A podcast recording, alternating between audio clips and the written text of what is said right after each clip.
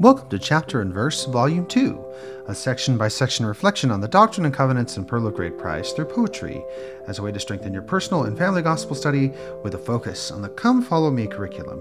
One chapter, one verse. My name is Michael D. Young, and today we have a text based on Doctrine and Covenants, section 23.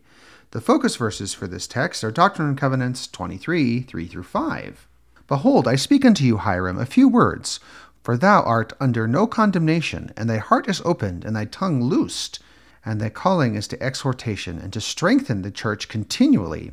Wherefore thy duty is to the church for ever, and this because of thy family. Amen.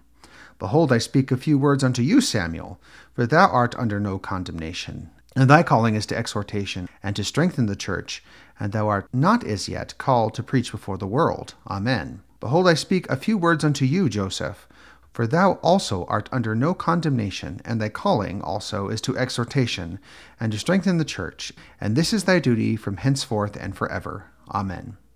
And now the text Go forth to strengthen all the saints. Thy tongue is loosed, thy way is clear, thy heart is opened wide. My presence shall be ever near, thy strength shall be supplied. Go forth to strengthen all the saints, exhort them to be wise. Fulfill your duty to the saints, to help them see the prize.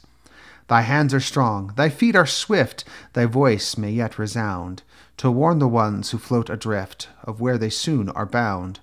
Go forth to strengthen all the saints, exhort them to be wise. Fulfill thy duty to the saints, to help them see the prize. Thy mind is keen, thy sight is bright, thy will is as mine own. I shall encircle thee with light, and bless thee from my throne. Go forth to strengthen all the saints, exhort them to be wise.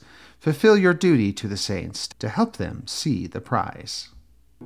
Thank you for listening. If you like what you hear, please share.